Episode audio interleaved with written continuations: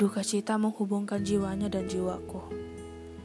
Seolah masing-masing melihat ke wajah yang lain. Apa yang hati rasakan dan mendengarkan gema dari sebuah suara tersembunyi.